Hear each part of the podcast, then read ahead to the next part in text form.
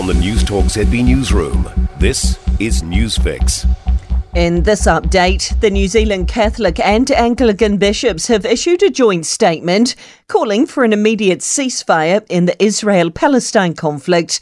They're asking for the government and diplomatic authorities to advocate for a ceasefire and the opening and ongoing safeguarding of humanitarian corridors. Meanwhile, trucks carrying aid have arrived in southern Gaza, the first convoy of supplies since the conflict began. US President Joe Biden said an agreement had been reached for 20 aid trucks to cross through Gaza's border point with Egypt. Back here, an expert says the election result set to be a winner for some in the health system, but comes at the expense of others. National will lead the next government and has promised to fund 13 new cancer drugs.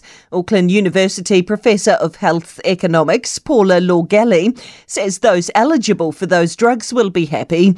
But she says if they're funding cancer drugs, they won't be funding others, such as cardiovascular drugs or rare disease medicines.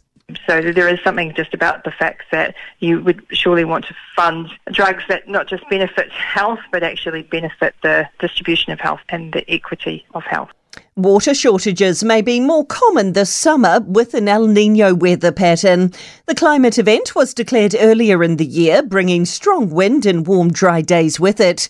Gisborne District Principal Scientist Murray Cave says it will mean farmers and growers will need to use irrigation systems more often. We're going to have to start thinking about asking residents to reduce water use because our water supply is under pretty much stress after Gabrielle. And that's news. I'm Donna Marie Lever. To sport, the second semi final at the Rugby World Cup between England and South Africa is underway in under an hour.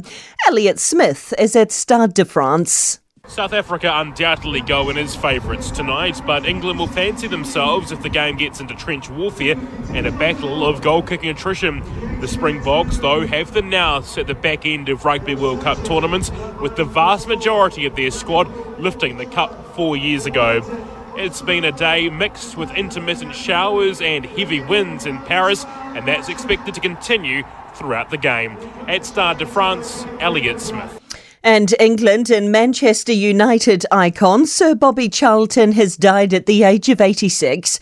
The former midfielder survived the Munich air disaster in 1958 and went on to help his country win the 1966 Football World Cup. And that's sport. For more news, listen to News Talk ZB live on iHeartRadio.